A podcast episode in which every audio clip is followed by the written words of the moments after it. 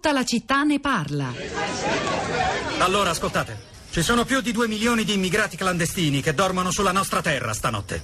Questo Stato ha speso 3 miliardi di dollari l'anno scorso per l'assistenza a persone che non hanno il diritto di stare in America. 3 miliardi di dollari. 400 milioni di dollari solo per tenere in cella quella massa di porci criminali che sono in questo paese solo perché all'immigrazione hanno deciso che non vale la pena fare delle discriminazioni tra i carcerati.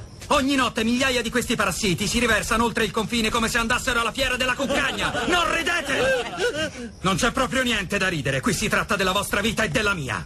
Di onesti lavoratori americani che oggi vengono ignorati e trattati di merda perché il loro governo si preoccupa più dei diritti costituzionali di un gruppo di persone che non hanno la cittadinanza. Sulla Statua della Libertà leggi date a me gli stanchi, gli affamati, i poveri. Beh, sono gli americani a essere stanchi, affamati e poveri e finché non ti prendi cura di noi, chiudi quel cazzo di libro. Perché stiamo perdendo. Stiamo perdendo il diritto di costruirci un destino. Stiamo perdendo la libertà per permettere a degli stranieri di venire qui e spellare il nostro paese. E non è una cosa che sta succedendo a miglia da noi, non è che sta capitando in posti dei quali non possiamo occuparci, sta capitando proprio qui, nel nostro quartiere, nel palazzo che è di fronte a noi. Archie Miller aveva un supermercato da quando eravamo bambini. Dave lavorava lì, Mike lavorava lì. È fallito e l'ha preso un muso giallo coreano che ha licenziato i ragazzi e ha fatto i soldi perché ha assunto 40 fottuti immigrati bastardi. Vedo questa merda andare avanti e non vedo nessuno fare qualcosa per fermarla e questo mi fa incazzare di brutto.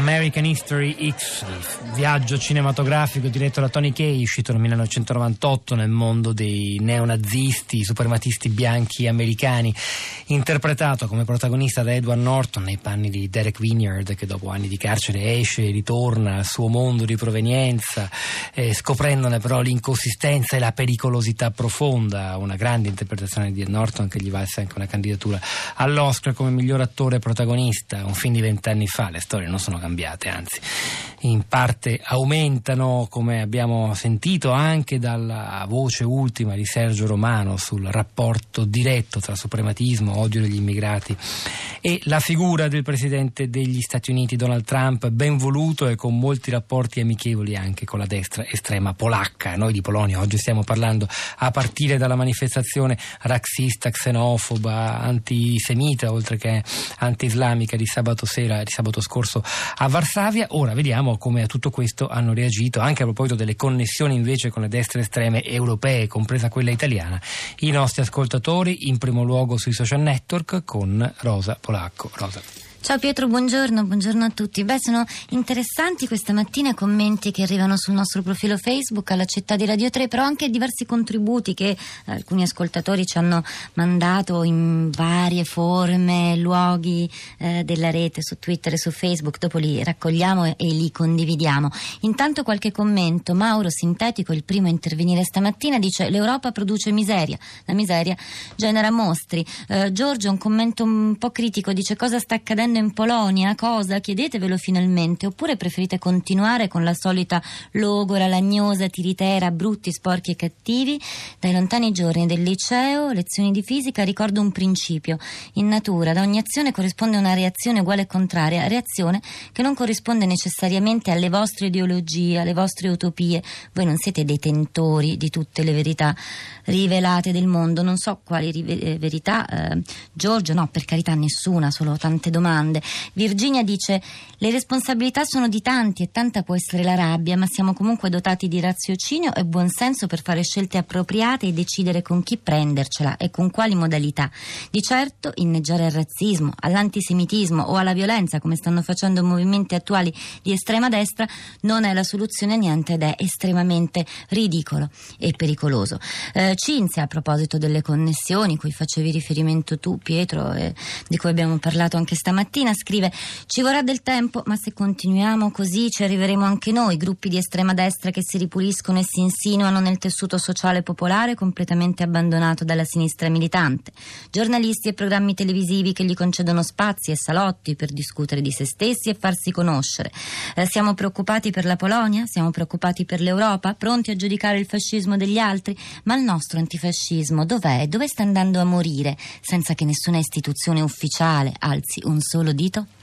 Alessio da Siena, buongiorno e benvenuto. Buongiorno. la ringrazio per la partecipazione. Grazie a lei. Che ci dice? Niente, mh, siccome sono un appassionato di storia, di letteratura, sento mh, tanto l'amore in queste notizie, ma a, se la analizzate bene, è cambiato qualcosa negli ultimi 8.000 anni della storia umana. Cioè ci comportiamo sempre allo stesso modo, che sia un regno, una nazione, un clan, un gruppo, quel che, quel che ci pare, quando c'è un momento di crisi, per istinto cerchiamo un nemico, un cattivo, perché non, può, non, accettiamo che le crisi arrivino matematicamente, non le accettiamo, ci deve, deve essere colpa di qualcuno. Lo straniero è sempre un capo espiatorio perfetto. Ci si, potrebbe, si potrebbe, obiettare che la Polonia non sta attraversando una crisi grave come altri paesi europei, le sue performance economiche sono migliori di tanti altri. Io intendo crisi non solo nazionale, ma anche personale, anche di piccoli gruppi, anche sintetica e non solo oggettiva ma anche percepita. È tutto qui, siamo semplicemente, ci comportiamo sempre allo stesso modo da, da quando esistiamo, è quasi un istinto naturale non è pessimismo che voglio, che voglio, esprimere, è che bisognerebbe prendere come dato di fatto che l'umanità a volte reagisce da branco, anzi, diciamo spesso. Alessio da Siena la ringrazio, da Siena ci spostiamo a Treviso dove è collegata con noi Fernanda. Buongiorno Fernanda. Sì, buongiorno, buongiorno. A lei la parola. Eh, sì, io avevo scritto appunto che l'ignoranza è la colpevole di la maggior parte dei nostri danni perché se noi non facciamo conoscere ai bambini, cominciando dalle scuole veramente primarie, quello che è stato, quello che ha portato il nazismo, il razzismo, tutto ciò che di brutto c'è stato, non potremo andare avanti. Quindi la conoscenza è, è la base di quello che noi vorremmo fare. Per me è questo. Fernanda, io la, la, ringrazio, molto concisa. Allora, poi sul uh, nostro, sullo schermo che ho davanti a me ci sono tanti messaggi che vediamo se riesco a, a, a, raccogliere. Poi Rosa ti ridò la parola. Ma di che state parlando tutte, nel, tutte le volte che nella storia si intendeva combattere il fascismo in modo radicale? Tutti gli strumenti del potere, in primis i mass media, si sono opposti fermamente addirittura. E ciò, vede, ciò che si vede oggi è il risultato in buona parte eh, di questo. Poi eh, il mondo si sta estremizzando in tutte le direzioni, nelle religioni, nelle ideologie, nelle scuole di pensieri. Il ragionamento logico, razionale e motorato non dà alle masse umane le illusorie soluzioni definitive che esso cercano. Per questo l'umanità preferisce chiudere gli occhi e la mente ed inseguire le rassicuranti false certezze dei vari ismi. Eh, Rosa, torno da te. Allora, torno su Facebook, parlavo prima dei contributi che arrivano da parte degli ascoltatori, eccone uno, quello di Erta, che dice consiglierei di iniziare a fare un'analisi approfondita sui rossi bruno e come utilizzano il web magistralmente e eh, pubblica un link che è una lezione di fascismo di Borghezio, insomma un video veramente cioè, di, di, molti anni fa, interessante rivederlo oggi. Qualche tweet, Claudio dice a Varsavia decine di migliaia di nazionalisti di estrema destra in piazza, veniteci ancora a parlare parlare di quanto sia antiquato l'antifascismo.